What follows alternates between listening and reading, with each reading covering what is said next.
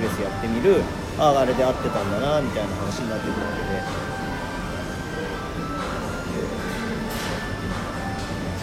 漫然とやってたら何も変わらないし。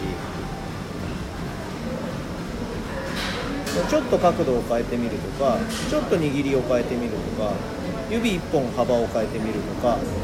そういうことをいろいろやってるかどうかです。プロ野球選手とかがいつもフォームチェックみたいなことをしたり毎年毎年バッティングフォームが違うとかピッチングフォームが違うとかっていうのは、まあ筋肉がついてきたり年齢的な問題があったり去年と今年の状態は違うからいつもいつもフォームを変えるわけで。でそれをやってみた結果ダメだったなって言ったらまた来年また変えるっていう話になるし。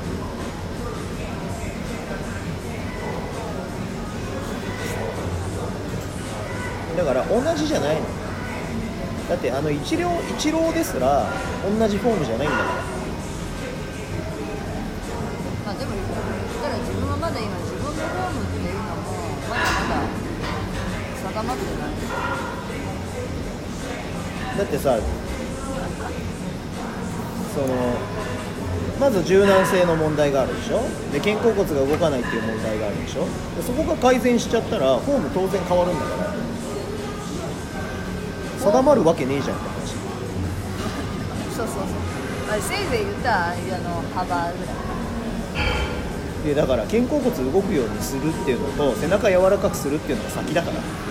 幅がどうのこうのって話じゃなくて、それによって位置がその小手先のなんかちっちゃいことの話じゃなくてもっと大元の部分が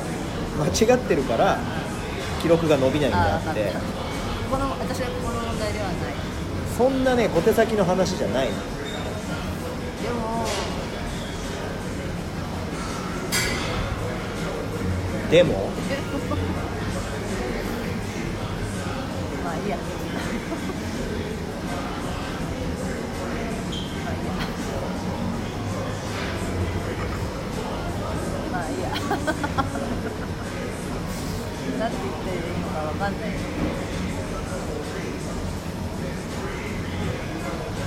まあ諦めないことです。